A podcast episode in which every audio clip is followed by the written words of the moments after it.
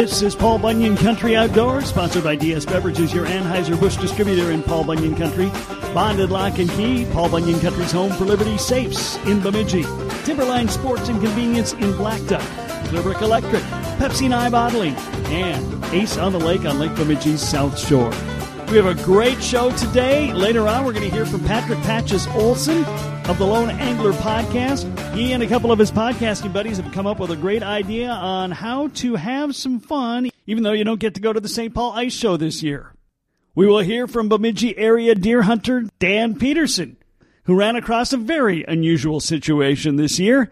But first, Checking in with Bruce Jean on Paul Bunyan Country Outdoors, outstanding guide up in the Rainy Lake area. He's also a hunter and, and he's also a uh, middle school principal in the Elk River District. And we're going to talk about all of those subjects today. But first off, Bruce, thanks for taking some time today. It's great to have you back on the show. It's always fun chatting with you, Kev. Well, Bruce, most people know you as the fishing guide, of course. Uh, that's what you've been doing a lot of most of your adult life, along with being a, a middle school principal. But um, we're going to start with that because obviously uh, the, the, world we're living in, education has been in front and center on how kids are learning and how it's going with staffs. And uh, how, let's just uh, give you a wide open question: How has it been in Elk River so far this year? Well, you know, I, I have to give a lot of credit to our Elk River teaching and learning team. Um, we were a one to, we've been a one to one school district, 13,000 plus students for about four years. So they've had their own device. We've had Chromebooks, we've had iPads, depending on their grade level. And when we went distance learning back in March, um, our staff, our teachers were, of course, not ready, but we were uh, by far more ready than a lot of local districts, and and um, we really had a good um, plan, I guess, looking forward to it. You know, we had the snow days ready to go, so you know that's kind of funny, funny story. I feel bad, Kev, for our students nowadays. Remember when we would wake up as a kid and look outside? If there's a lot of snow, we'd go to the radio or the TV. Snow day, right? You yeah, to go play outside. It was awesome.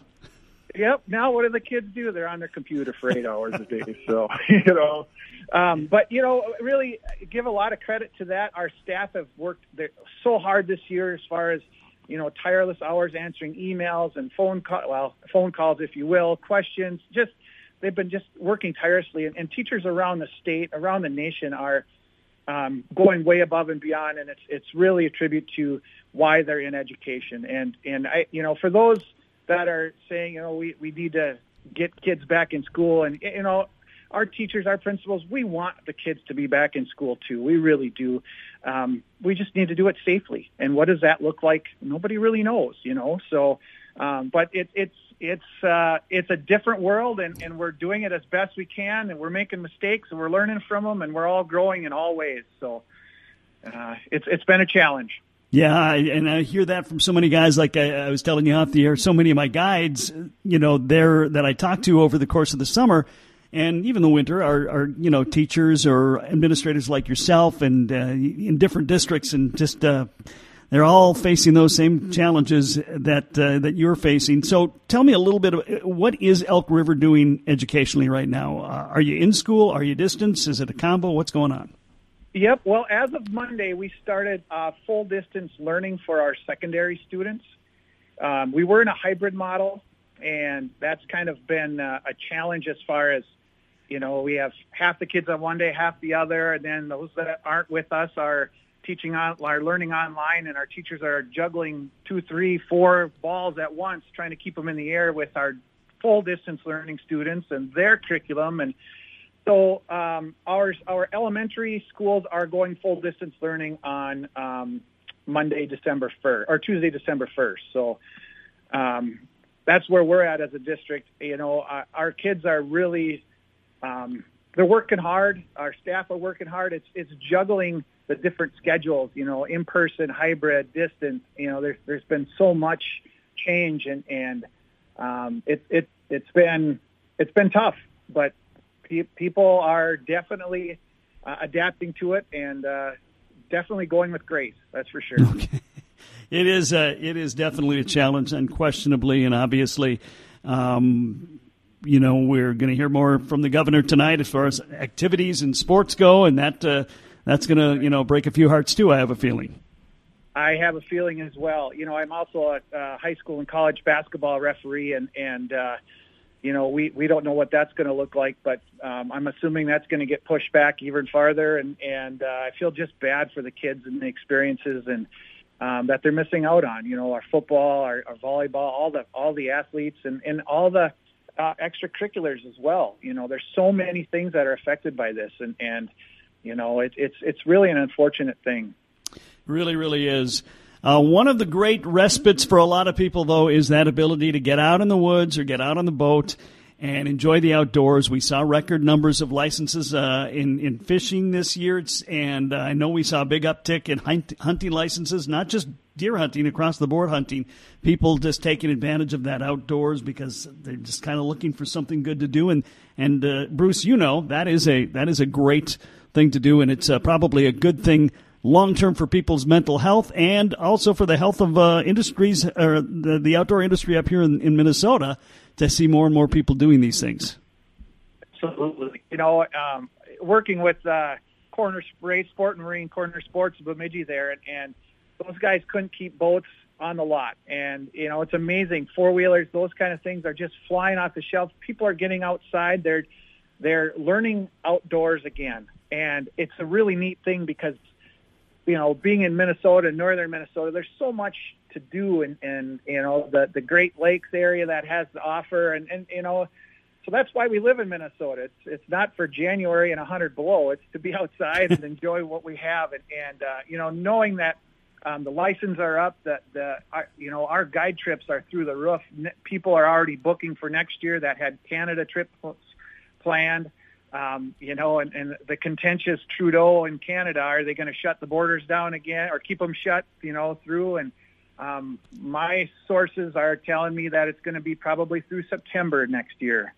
So what that's going to do is going to bump our, our guide schedule a lot as well. And um, it's, it's, it's unfortunate for those Canadian resorts, but it's really nice for the Minnesota resorts and businesses that are going to benefit from it. So. So, Bruce, uh, let's talk a little bit about some of the things you've been doing outdoors. Uh, certainly, uh, deer hunting season continues. Uh, it should be wrapping up real, real soon. Um, and I'm just wondering. Uh, I know you said you were out there doing some deer hunting. What did you find this year? Well, uh, we found opening deer season. That what what an opening weekend. Um, I don't ever remember sitting in a deer stand with a blaze orange T-shirt on. and um, it, it's kind of funny. I had our, our staff T-shirt on, and um, I, I I took a selfie, if you will, and sent it to some of our staff, and it was it was kind of a, a fun little uh, joke. There were a few people that had our blaze orange staff shirts on, so it was it was kind of fun. Um, you know, sitting in the in the tree uh, in nature, there's nothing, no better way to socially distance than that, and uh, you know, just enjoying nature. Um, you know, very very very few signs of rut. Um, one scrape in our entire roughly 600 acres that we're on, and, and um, you know, just not a lot of dumb bucks moving, if you will. So um, we we did see a few. We're we're kind of in a selective area, but um, the does and fawns were prevalent. Uh, one thing that I, I hope our our Minnesota DNR is keeping an eye on our, the amount of wolf sign. Our wolf population has never been so strong, and sitting at in our hunting shack, um, you know, midnight, uh, there were three different packs of wolves around around us. You know, you could hear them in different areas. Two at once, and then another one was way off in the distance. That was a different pack. So there's definitely a lot of wolves in the area, and I think it's going to do a number on our, our deer population as well. So, hmm. um, but deer deer hunting's been good. We got one more weekend left. Uh, hopefully, the colder weather has spiked the rut a bit, and uh, you know that timeline and um, you know what happens when those bucks become ruddy? They get stupid, and that's when we'll have a little more success with that. So, yeah. So tell me about uh, where you deer hunt. I mean, I know you, you probably don't want to give your exact spot out, but uh, is it your your hometown area up in the Rainy Lake area, or do you go down in the Elk River area? Yep, no, we hunt up uh, about 30 miles south of International Falls. Okay. Um, uh, we're uh, between Ray and Littlefork there, and uh, um, we we've been in we bought that place in probably about 83 or 84. It's a family land, and and um, we have uh, plenty of deer stands and offers. So Kev, come on up, bring the rifle. We'll uh, we got a spot for you to sit. So, um, um, but yeah, you know, it's it's uh, there's some state land there, and, and they they do a nice job logging piece by piece, so they don't clear cut the whole area, and it gives the deer a lot of areas to feed, grow, and and to have some safety and cover. So, um, yeah, been there for many years. So, uh, I mean, what's the biggest one you've seen so far this year? Uh, so I had a five pointer in front of me, um, two different times, a few spikes, a few, uh, well, one three pointer. Um, we're, we're kind of selective the first two weekends and then now this weekend, hopefully the, the bigger ones come out, but if not, uh, we'll definitely take an eater. So, um, but uh, last year, the third weekend, we shot three real nice bucks up there. So we're, we're looking forward to that again. Do you hunt uh, for anything else or are you mainly a deer hunter? Um, you know, we duck hunt, we goose hunt. Um, you know, it's it's a matter of uh, of time, and and uh, you know, we do some bow hunting. My brother's a big bow hunter up there, also a guide for Rainy Lake Guiding, and uh, um, he's he's been seeing. He's very selective as well. So, but it's it's uh, it's fun to watch a deer, and you know, just just a few things that uh, that uh, some some tips I jotted down just for a successful deer hunt. Um, you know, scent, odor. Um, those are so important having scent free clothing. And, you know, we're big on hanging outdoor clothes, our blaze orange or camo, depending on if we're bow hunting or not outside. Um, those shirts that you might have cologne or deodorant or anything like that on, uh, take those off, put, you know, scent free stuff on. That's huge. Um, uh, you know, the old, all kinds of people have separate, you know, what's your favorite scent or your favorite, you know, doe and heat. And we believe strongly in pink, the doe and heat. I don't know if you've seen that or not, Kev, but no. Uh, you don't want to break it in your pocket. Trust me, I did that a few years ago, and I basically had to throw that shirt away. It was so bad. Um, but really, uh, you know, we have scent trackers, so you you clip it on your boot and you you scent and you walk to your stand with that. And sometimes we'll have a buck just sniff and come walking right up to your stand. So it's it's just about cheating. Um, Another tip that I have, you know, if you're new to an area or don't know it very well and you're sitting in your deer stand, um, stay off your phone. Yeah, right. That's hard to do, isn't it? it is. zoom in on Google Maps and take a look at your area. You can see a lot. And granted, some areas have more recent photos than others, but you know, zooming in and you can really see what your area is, where the wind is blowing, where you might look at alternative stands. Um, uh, you know, so there's there's tips with that. Um, but but Google Maps is a great tool to use and, and pop it up when you're in the deer stand and and, uh, and and check that out. And then of course the last tip I have is you know when you're buck hunting, get there early, especially in the rut. Uh, you know and get there before dark or before earlier. And um, you know we're one that we we sit pretty much all day. We have com- comfortable stands, heaters. So what that means is, unfortunately, if you drink a lot of coffee like I do, you don't want to be running up and down the stand. so I bring a, a one gallon milk jug uh, for relieving yourself. And uh, it sounds terrible, but it's a real nice tip that uh, we got a few years ago. So, um, yeah, so that's that's my deer hunting tips for you there, Kevin. Those won't cost you anything. Okay, excellent. You know what? Uh, know a lot of boats that have those one gallon jugs too. Yep. So. yep. They, uh, they're, they're gross, but they work well. they do. Um, and the, the thing about uh, deer hunting and any hunting really is you got to be alert. You got to make sure that that is a duck, make sure that is a deer, and that is not somebody walking in the woods, right? I mean, that's so important. Right, right. You know, and, and safety is everything. You know, and and you know, there's there's guys that don't wear blaze orange hats.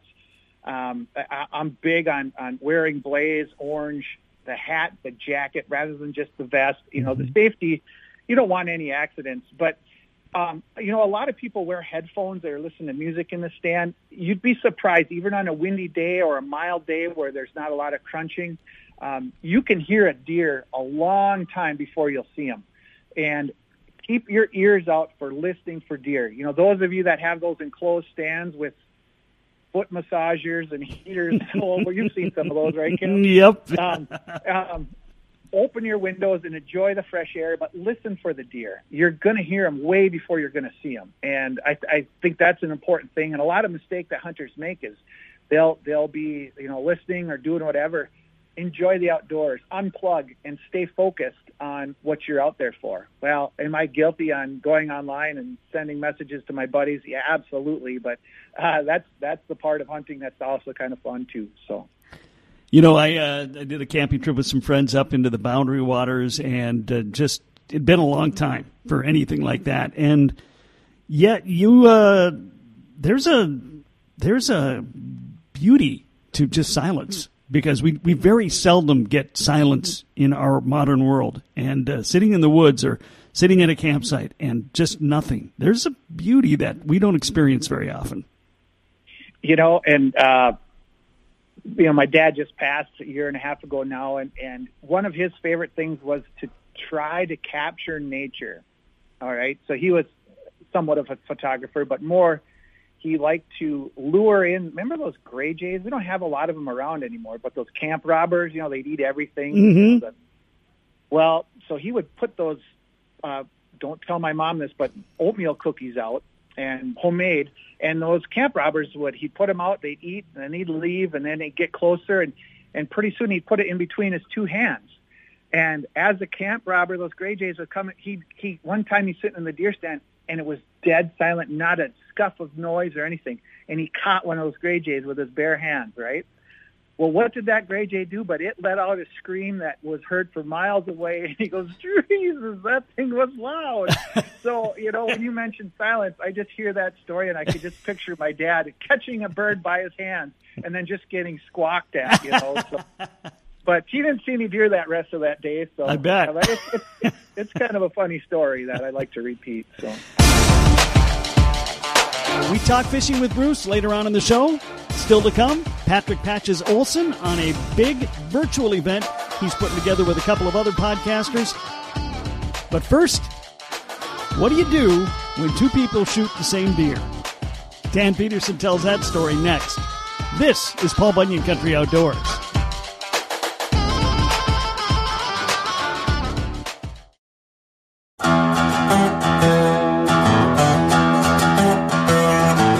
Today on Paul Bunyan Country Outdoors, we get to talk about an unusual situation in the hunting world with Dan Peterson. Uh, Dan, you're from what, north of Bemidji, correct? Right, up by Campbell Lake. Okay, oh, Campbell Lake. I used to fish there when I was a kid, actually. Ah. well, Dan, an interesting story in uh, that your friend Kevin Hench has passed on to me and thought uh, I would like it for Paul Bunyan Country Outdoors. And I thought, yeah, this is kind of a unique, uh, interesting story and some great uh, sportsmanship shown as well. So I'll let you uh, uh, tell the story in your own words. Uh, we know it all started when you when you spotted a deer. Yeah, well, I had been watching some bucks chasing some does um, across the neighbor on the neighbor's field, and uh, I'd seen a couple of forks and spikes and uh, an eight pointer, and wasn't really interested in shooting those. So I was keeping an eye on the on the woods or on the field, and right next to a stand of woods, I saw a bigger body, and I put my binoculars up, and it was the biggest deer I'd ever seen on our property, or it was actually on the neighbor's property at that time.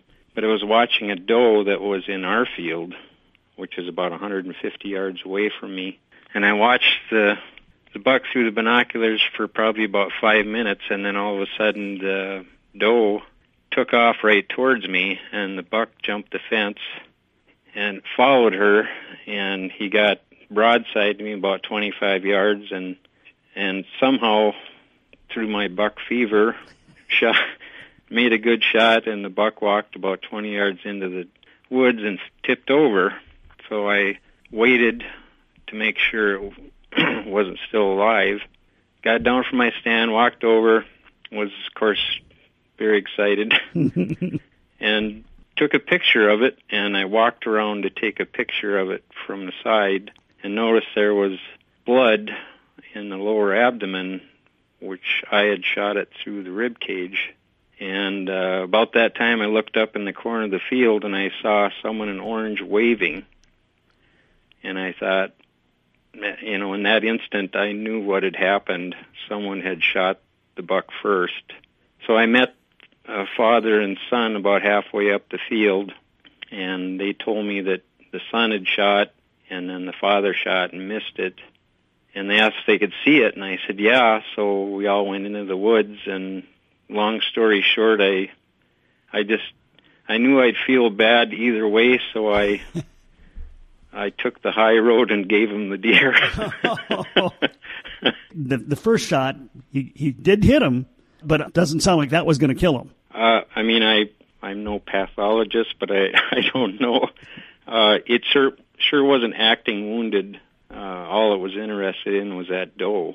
Yeah. So I was surprised to see that it had been shot, and of course I had no idea if it was going to live or die. And with the 11 year old standing there, you know, I knew I I would feel bad if I kept it and or guilty, and um, I knew I'd be disappointed if I gave it away. But I felt I made the right decision. That's a pretty cool story, and I, I appreciate what you did. Obviously, that is a huge memory for an 11 year old kid to, to a deer of that size, and that's a tough one to say goodbye to. What, about how big was it? It was a 10 pointer, and um, I saw a post that had weighed 205 pounds. Wow. Probably not a big deer. You know, we we have land right behind our house, which is where we hunt, and uh, it's a big deer for me. I mean, I have a 12 pointer that I shot back there on the wall, and this deer's rack was much bigger than that one as far as girth and stuff, width. In fact, uh, the young man's picture is in the paper. I think it was the weekender holding the deer. If anybody wants to look at it, well, did, did you at least get a picture of you with it? I did. Yeah. Okay. They were nice enough to take a couple of pictures of me with it. So, and the father was, you know, handled it very admirably, admirably. And I thought, you know, there's a lot of men out there that I suspect could be a real jerk about it, but he actually left it up to me, and uh, I thought that was pretty nice of him. So he he was very thankful and said it was a good lesson for him and his son. So it all worked out. Well, good for you, Dan. And, and I think, you know, we, we talk so much about wanting kids to get involved in the outdoors and those outdoor activities, and those memories are important to keep them doing that. And so, in a lot of ways, that was a that was a great move on your part. Tough one. I yeah, it's a decision I I guess I wouldn't have wanted to have to make, but I did. Hats off to you, and, and I appreciate you sharing that because you know uh, it doesn't happen that often, but it does happen sometimes, and maybe it'll be uh, some advice for another person that happens to in the future. And handling it well and not fighting about it and not being jerks. Uh, that's important to be civilized about these things. Yeah. Well, Dan Peterson, I appreciate you taking the time to tell us your story. I hope you get another one, at least that size, uh, and no disputes this time. All right. Thanks. Appreciate it.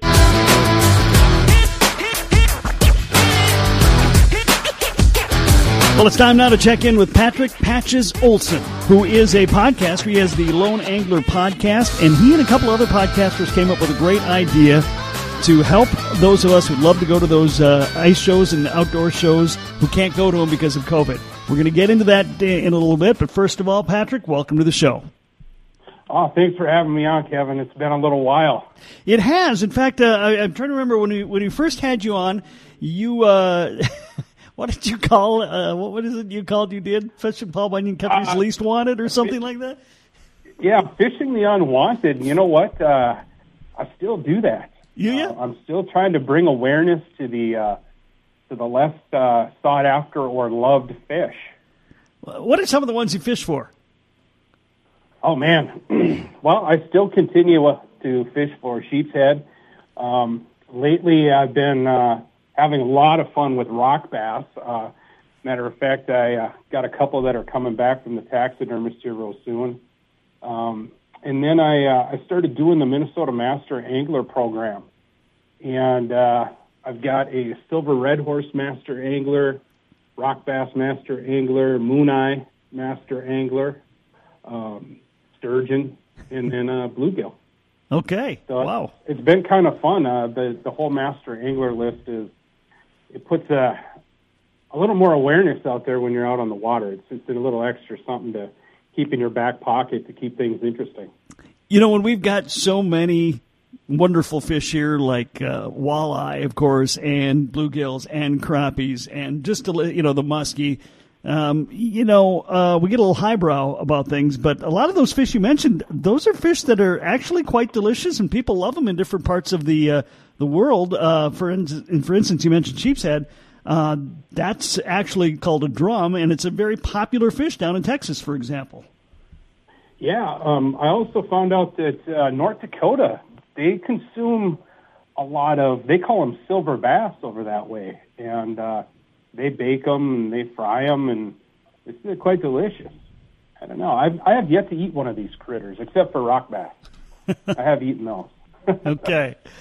Um, so uh, the main reason we're having you on, first of all, well, let's let's get into the Lone Angler a little bit. Tell us about that podcast. Oh man, uh, the old the Lone Angler. I'm in my second season. Uh, I just started. Um, I released uh, the very first episode. Uh, let's see, it'd be last year around September, and um, uh, prior to that, I was doing the Broken Line with a friend, and he ended up moving away, and we we kind of I was going to take over the Lone or the uh, Broken Line podcast and and just continue it. But I kind of wanted it because it was him and I that that birthed that thing. I kind of wanted to do a clean slate, and I really had a good time doing the broken line. But the problem was was Aaron always did the back end stuff, the audio editing, the uploading, and all that kind of stuff, and I basically just sat on the microphone. And so I hemmed and hawed it, and at first I wasn't going to get back into podcasting, but I loved it so much that I decided to, and I had some encouragement from a good friend of mine, uh, Doug Limmerveen. He uh, he encouraged me, and then another friend of mine down in Nebraska who really enjoyed the Broken Line said, "I want you back on doing podcasts. I really enjoy what you got to say." And so I said, "Okay," and I I fumbled through and I started learning how to, edit audio and and create shows and and uh, I quickly found out how much I really do love podcasting and so uh, yeah I kicked around the idea of a name and I just came up with the Lone Angler based on some input from some friends and it also reflects uh, a lot of a lot of my fishing style because I chase these weird fish. I often fish alone, so it just kind of fit, you know. What are some of the things you cover on the podcast? Oh man, um, I cover just about anything. Um, most it's all it's all based on fishing. I don't hunt, so I really don't talk about it too much. Uh, if it comes up, I, I usually just, you know, hey, I used to hunt grouse and rabbits when I was a kid. I never really got into deer hunting or anything like that. So I have a tendency to not talk about it. I just basically stick to fishing, um, different types of fishing, species awareness. Um, I think the main premise of the lone angler is it's really hard to put a put it into a box. I've just always wanted to capture fishermen's conversations. And there are some things you can learn from the podcast. Uh, it all depends. Each episode's really different. Um, I even have another little segment that I've been trying out called the Lone Angler Unhooked because I have interests outside of fishing that sometimes trickle into the main the main podcast topics or whatever for the night. Um, I decided to maybe do something like that. So I guess at the end of the day, it's kind of an outdoors variety show, if you will. I guess that'd be the best way to describe it. Oh, okay, interesting. And, and where do we find that podcast? And how often do you do a new one? I I try to upload uh, two episodes a week. They come out Monday and Friday, usually around six a.m. By six a.m., they're available uh, anywhere you can find a podcast uh, Apple, Google, Amazon, iHeartRadio, Spotify, um, you know, and then a lot of them third party applications as well. So, uh, recently, just recently got on Spotify. It was probably four or five months ago. So, that's that's helping out a lot. That seems to be a real popular thing. So, um, but yeah, it's uh, Mondays and Fridays at 6 a.m. They usually come out, and and in in in between there, that's where that little bonus episode pops up once in a great while. Nothing set in stone, and and I think that's the fun part about podcasting, or at least right now, is you know I'm two years into this, or just starting my second year, and and just trying different ideas of how I want this thing to eventually grow into. So okay. Well, you and a couple other podcasters have come up with an idea. Tell us about that. Yeah. Um, so, with the whole coronavirus thing that, that that we've all been dealing with, and it's a hard thing to talk about, and and a lot of things have uh, have changed. You know, it, there's a lot of things that we that we used to like to do aren't available right now, and we. When I say we, myself, uh, the Lone Angler and SmackDown Outdoors podcast and Full Scale Outdoors podcast, they're two two really close friends of mine. Uh, we got to chatting way back in August, knowing that the St. Paul show was going to get canceled. Now, we didn't have any inside information or anything like that, but just the way things were going, uh, I remember talking to Doug and I said, hey, man, I think we really need to use our podcast you know, we've got these platforms. We're we're we're known in the in the, in the fishing industry. I think I think we as fans need to do something. And he's like, yeah, I think so too. And and Doug's podcast, that would be SmackDown Outdoors. He goes live on Facebook every Tuesday, and he's been doing that for about a year and a half. And he's accumulated a rather large viewing audience. So we decided to um, do the St. Paul Ice Show virtually. Now we have no affiliation with the with the company that that runs the St. Paul Ice Show. We just kind of started uh, by building a, an Excel spreadsheet and just visualizing ourselves because we both have worked the show, um, uh, you know, as a as a vendor for various uh, fishing companies we just like mentally started walking through the shows that we've been to and started writing down company names. And then from there, it was getting hold of these companies and and seeing if they wanted to take part in this. And and uh, we have a full schedule. Um, it was. Uh, I'm glad we started in August. Uh, by the end of September, we pretty much. I think we were about 90% full. The response for the for what we were doing from all companies, big and small, was just huge thumbs up and and a lot of like this is this is what we need right now. And so how the show works, how it's going to work is it's going to stream live on Facebook through the SmackDown Outdoors podcast page. It's free to watch. It will be going live, and it's free for the companies that are partaking in this each company will get 25 minute block to talk about their products and and uh, if there's time left allowed, Doug and I and Dale, we will, you know, bring forth the questions that viewers have for this. And we're doing it the exact same times as the St. Paul show would be open. So Friday, it, it's going to start at, uh, where our show is going to start at noon and go until, I believe, uh, 9.30, 10 o'clock and then Saturday is from 8 a.m. to 10 o'clock, and then Sunday is 8 a.m. to 4. Okay. And uh, yeah, it's uh, it's been a lot of fun and quite the undertaking, but we're uh, we're pretty excited to get this underway and and try to get um, try to recreate that that fun atmosphere that the St. Paul show brings. You know, at least some of that atmosphere.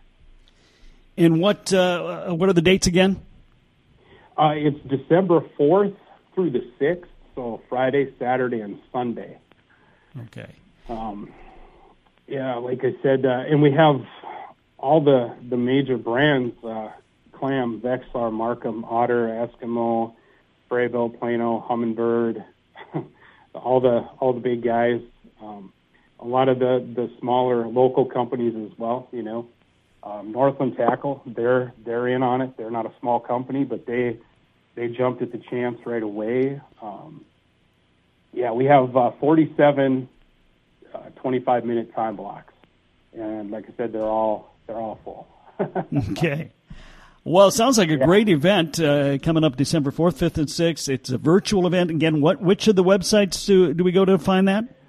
You'll be able to find it on um, Facebook on SmackDown Outdoors podcast Facebook page. Um, we decided to go with uh, with Doug's page instead of creating something new. We've never a little disclaimer here. We've we've never done anything like to this magnitude. Um, that's why we started doing this thing back in August, and uh, we're pretty confident that we got a pretty good handle on things. But, but yeah, it's all going to be done through Facebook for this this first year right now. So if you're going to be looking for this show, go to uh, Facebook and go to SmackDown Outdoors podcast page. Just search that. That's where you're going to find a lot of the information. We're going to post the show schedule so that people will know what companies are going on, what times. I'll share that through the Lone Angler Facebook page as well, or my own personal page, uh, Patrick Patches Olson. All right. And that way, because we don't expect uh, people to sit on the couch and from eight o'clock in the morning until ten o'clock at night. I know there's some hardcore dudes out there that might do that, but but we thought it'd be cool to put up the schedule, and that way you could, you know, kind of cherry pick your day, you know, and get get your responsibilities done, and still take in and see what you want to see from various vendors. Sounds like a great plan and a great option for people who would love to be at that show. Uh, you know, uh, it's all about innovation in 2020, that's for sure. And it looks like you guys have done that. Again, uh, which Facebook page is that? Uh, SmackDown Outdoors Podcast. SmackDown Outdoors Podcast Facebook page. It'll run December 4th through the 6th. And uh, on Patch's uh, page as well, we'll get some information too. So, uh, Patrick, anything else we need to know?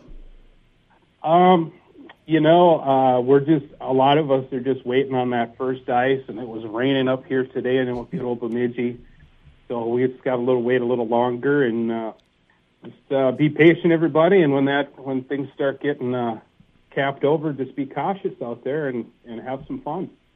From the Lone Angler Podcast, that is Patrick Patches Olson. Big event coming up December 4th through the 6th, virtually and online. Patrick, thanks for the time today. We appreciate it. Thank you very much. I, you have a good day, Kevin.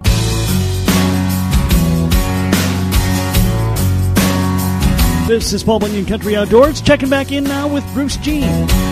Well, let's talk a little bit of fishing. You were mentioning uh, getting some good crappie action prior to the deer hunting season. Boy, we had, it's been an interesting uh, fall, winter. So we had fall and winter, and then fall, and then whatever this is here. But we had a week before deer season, Kevin. The the crappie bite was phenomenal, and we we hit a local lake in this area here, and um, uh, there was a basin about 26 to 30 feet, and we went through, and there was school after school, and it, the important part was marking them and then staying on top of that school uh, I was out with a couple buddies for a few of the days, and then I, I have an 81 year old guy I like to fish with, and uh, boy, does he know how to catch fish! But he, he he's a lot of fun. Um, he's only a minnow head guy, and I was using a full minnow. I was using waxies. I was changing, and and he had the minnow head and was out fishing me two, three, four to one, and finally I had to go to a minnow head. But it, but the interesting part was I was trying different things, and when you're when you're sitting over a school of crappies like that and they are not biting, you need to keep moving and looking for the fish that are feeding. And um, throughout the day, we were catching the bigger crappies in that basin the higher up. So when you're looking at schools of crappies like that, and you know you're on the bottom and you wind up two three feet, we were catching the bigger ones six, eight feet up off the bottom, and that was where we were getting the, the keeper fish on that one. So, um, you know, the bite was interesting. We were using Jigging Raps for a while, and then they just stopped. And we were using full minnows, and then they just stopped. And you know, so the the thing about crappie fishing in the fall is, in early winter here, early ice is going to be good too.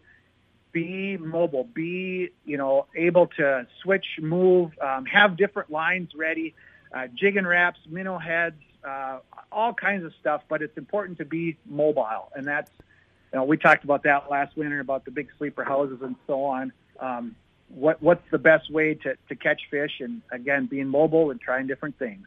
So yeah, those uh, those big houses do not uh, make it easy to be mobile. They sure make it comfortable, uh, and they make for a great weekend, but you, you're not going to be moving much. No, that's for sure. And and you know, with this early ice, be safe. You know, I I know that there's ice on red. Um, you know, some of the local lakes I froze over, but we're going to have another warm up here again. The sun is very powerful. Um, fishermen, just be careful out there. Um, no crappie or walleye is definitely worth going for a swim in 32 degree water. No, that's that's a fact. How thick do you want it to be before you're comfortable out there?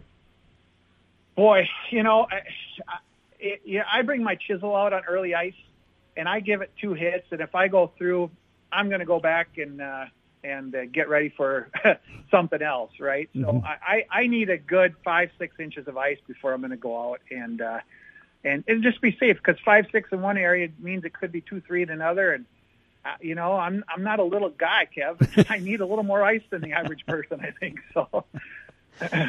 how how was the uh, fall fishing for you know all the species up on uh, up on Rainy this year? So you know the Rainy River is generally a real good bite. And this year, the Shiner run was fairly early, came up, and we had about five, six days of excellent fishing.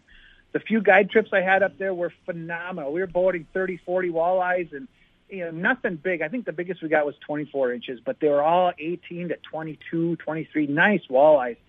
Um, and then it just kind of shut right off. It was really a weird year when it should have been on and, and, it, and it wasn't. So um, the rainy lake bite was decent. Um, again, it was just a different year. And, and I don't know if it was from the fishing pressure on Rainy this year. Uh, we had more boats than I've ever seen on that lake in 27 years of guiding out there. And a lot of it, of course, with, with the border being closed, people go as far north as they could and shut her down. And so the river, the lakes, they got a lot of pressure up there, but um, you know, er, it was good for a while, and then she just kind of got to be below average fishing, and I think a lot of guys up there would say the same. Okay. Um, typically, is it a good uh, area for ice fishing? Well, it is. You know, for those that want to come up and and uh, uh, do a lot of searching for fish. You know, mm. Rainy's a structure lake. It's got a million structured reefs, humps. Um, you know, there's so many places to fish and to try different levels and depths. And you know, if, if you want to uh, tear apart a lake as far as a Navionics map and, and go that way. It's a fun lake for that. Um, I will tell you that me and a lot of the guides on Rainy, we go to Lake of the Woods to fish, or we go to Red, mm-hmm. and you know the fishing bite is is a little more uh, consistent on those two lakes, if you will. So, um, but yeah, you know it's it's fun. You're on a snowmobile, you got a, a, you're portable, you move. Um, you know, you limit out, but it's not like you're going to catch a hundred fish like you would on Lake of the Woods. So, yeah, boy, Lake of the Woods and Red in in the wintertime, the amount of pressure those lakes get, and did they still keep cranking out the fish? You know, and, and and that's the big question that you know, I'm one of my other roles up in International Falls and Rainy Lake as a member of the Rainy Lake Sports Fishing Club. I, I took my dad's seat there, and and you know, with the heavy pressure and and how do those lakes continue to reload? And, and, you know, you look at Lake of the Woods and the amount of 30 inch fish and the amount of nine inch fish and then everything in between. How does it continue to reproduce when the amount of boats gets greater and greater? And you see those launches coming in. There's there's very few days where those launches don't have their full limits of dandy walleyes. So yet they, it's the lake still maintains. So uh, it's pretty impressive. Well, and, and now we're to the point where, uh, at least on red, the last couple of years, there's been far more pressure and poundage taken off during ice fishing season than the softwater season. Right, right, and and that that's a big thing. Now the limit went down to three for this year on red. Yep. And I'm I'm curious to see how that's going to change things. Um, and remember what the slot size was, Kev? Uh, I think it was the same slot. I think. Okay. All right. So I didn't know if they were going to adjust that or not, but that that's going to be a big indicator to see how much, you know, a lot of my neighbors and friends, you know, in, in the Elk River area here, they head up to Red Lake so they can bring fish back. They mm-hmm. like to keep fish. And so I'm wondering if, you know, reducing from four to three or even, you know, if it's going to be less, I've heard in the future, if that'll eliminate some of the fishing pressure up there or not, who knows, you know, so. Yeah. I mean, uh, I mean, the, the thing about walleye fishing is walleyes are really good. They're really tasty, and yeah, I mean, it. Uh, who wouldn't want to keep them? They, they're they're good to eat. They are. They are. You know, and walleyes and crappies probably my favorite fish to to eat. Um, but there's nothing better than bringing a fish up uh, in the fish house, going right from hole to fry pan. Oh, there, that's that cold water walleye is is phenomenal in all those lakes up there. So a lot of a lot of good times there. So, do you do any ice fishing guiding, or your group do any ice fishing guiding? We do. You know, um, my brother has a rental house that he's he's going to start, um, you know, doing doing a little bit more with. But you know, it's it's it doesn't really pay very well when you think about the time, effort, and energy to keep a road open and plow it. And if it's not your full time job, it's hard to make any money at it. So, but um, but definitely he'll he'll de- take you out and, and put you on fish if that's something you want to do on rainy. So. Okay. Yeah, I mean, uh, there's there's so many good lakes even in the winter to fish, and you know, last year was a really tough year for much of the area, much of the winter. Uh, so I think people are really hoping they can get a good uh, good level of ice and you know ability to get out there. I think you're going to see probably more ice fishing than ever after the tough year we had last year. I agree, and you know, normally on on the marketplaces and things like that for sale, people had all kinds of fish houses for sale, or you know, they're sleeper houses, and you know, people buy them, use them a year or two, say they only use them maybe once or twice, and then they sell them. You don't see that much anymore this year, so I think people are planning on doing that. You know, the one thing I hope the resorts have a good ice winter. You know, we we don't need a 20 inch snowstorm uh, the day before Christmas, and you know and I, I just I hope that that we have good ice and safe ice, and that people get out and enjoy social distancing distancing at its finest, and that's fishing. You know. Yeah. So, uh, Absolutely. Anything else you want to share before we wrap it up today? Well, uh, no, Kev. You know, I just, um, you know, if, if uh, something you're interested in doing, there's there's basically um, three of the big resorts on Rainy Lake: Thunderbird Lodge, Island View Lodge, and Sha Sha Resort. Um, and then, of course, the houseboat companies. But if if if a resort and, and a trip to Rainy is something that's that's in your, don't hesitate. Don't wait to book your trip. I know they're they're getting a lot of reservations now. Um, you know, definitely get your uh, get your rental booked, and there's a lot of VRBOs as well up there. But you know, get that booked. And, you know, if you want to go fishing for a half a day or something like that, uh, definitely uh, look us up, Rainy Lake Guiding. We'll, we'll take you out. So. Yeah, and, and like you say, um, if Canada's closed again next year, there's going to be a lot of people that are, that are going to be uh, fishing just south of the border, and there's, you know, and I think some of them probably, Bruce, are going to are, are going to maybe stay south of the border when they realize, you know what, I can keep more fish. It's a lot easier. You know, I was talking to the owner of Thunderbird here at the end of August, and I said, "So, record summer, and you know, they just bought the resort. They're like, this is it's been awesome." And I said, "How many of those that went to Canada are rebooking?" And she said, "There's a lot." So, you know, for for our resorts on the Minnesota side, it's been a benefit that COVID has really helped keep them out of Canada. They, they can have a beer in the boat if that's what you're into. You can keep four fish per person. Well, Up in Canada, it's one, maybe two. Um, you know, you're not getting harassed. You're not. The, the prices are a lot lower. There's just so many pros to staying in the states, and the and the scenery and the fishing is just as good as far as I'm concerned. So yeah, you're. I think we're going to see a lot of a lot of people that used to do those fly-ins and those trips up north. They're going to stay put, and they're they're going to enjoy their stuff here. So. I'm amazed at how many people, you know, you mentioned the scenery is, is, is good. I'm amazed at how many people don't realize, you know, what Voyageurs National Park and Rainy Lake is all about and, and, and how amazing it is. We're still, people who've lived in Minnesota their whole lives still don't know that. And, and, you know, until you've seen a true glacier cut lake, you know, you, you drive up through Rainy and there's, there's a spot where there's about a hundred foot rock cliff that's straight down and you don't see that anywhere else. You know, I, I love Lake Bemidji. It's it's a great lake to fish, and you know, I I have a lot of success on that lake. But it is not a very scenic lake to fish, if you know what I mean. But you come up to Rainy, you know, and those of you in Bemidji and, and the Cass Lake area, and make a day trip up there. Plan a trip to Rainy, and and you know, check it out. It, it's it's amazing. You'll keep coming back just because of the scenery. It's it's amazing. All right. And how do we get about go about getting something set up for next year? Sure. Uh, you can check out rainylakeguiding.com, um, and that you know you can see uh, also on uh, all the uh, social media platforms, Instagram, Facebook, and Twitter. And uh, I just started a uh, TikTok social media page. Oh wow!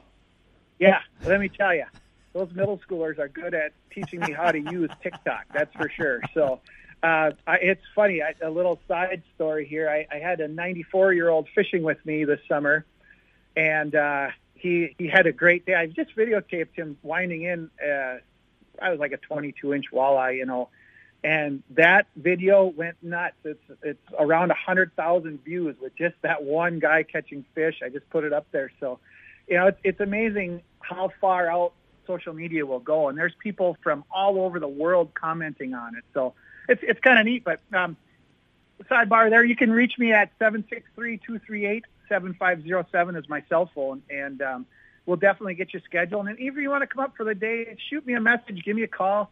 You know, you don't need to hire my services. I'll just put you on some fish, and uh, hopefully you have a good time as well. So awesome. Um, yeah. Bruce Jean from Rainy Lake Guide Services uh, joining us today. He's one of our uh, favorites on the show and uh, one of our most successful. The guy, uh, when, when, when Bruce Jean gets on the show, people respond, man. So just uh, don't don't get to get to your head or anything, Bruce. But uh, people like what you have to say. We like what you have to say. Thanks for taking the time today. We appreciate it. Thanks, Kev. I appreciate it. It's always fun talking to you. This has been Paul Bunyan Country Outdoors, sponsored by DS Beverages, your Anheuser-Busch distributor in Paul Bunyan Country. Ace on the Lake on Lake Bemidji's South Shore. Bonded Lock and Key, your home for Liberty Safes in Bemidji. Pepsi and I Bottling of Bemidji. Timberline Sports and Convenience in Blackduck, and Clearbrook Electric. Thanks for joining us. We'll do it all again next week.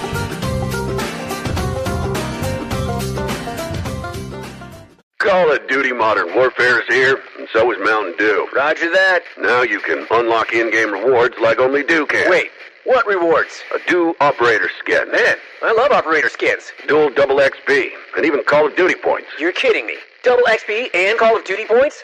This is incredible. I can't believe it. This... Soldier, get a hold of yourself. Oh, roger that. Look for specially marked packaging and visit mtndewgaming.com for details and restrictions. Open to U.S. residents 17 plus. Call of Duty points available on 12 and 24 packs and free 20 and 23. Geico asks, how would you love a chance to save some money on insurance? Of course you would. And when it comes to great rates on insurance, Geico can help. Like with insurance for your car, truck, motorcycle, boat, and RV. Even help with homeowners or renters coverage. Plus, add an easy-to-use mobile app, available 24-hour roadside assistance, and more, and Geico is an easy choice. Switch today and see all the ways you could save. It's easy. Simply go to geico.com or contact your local agent today.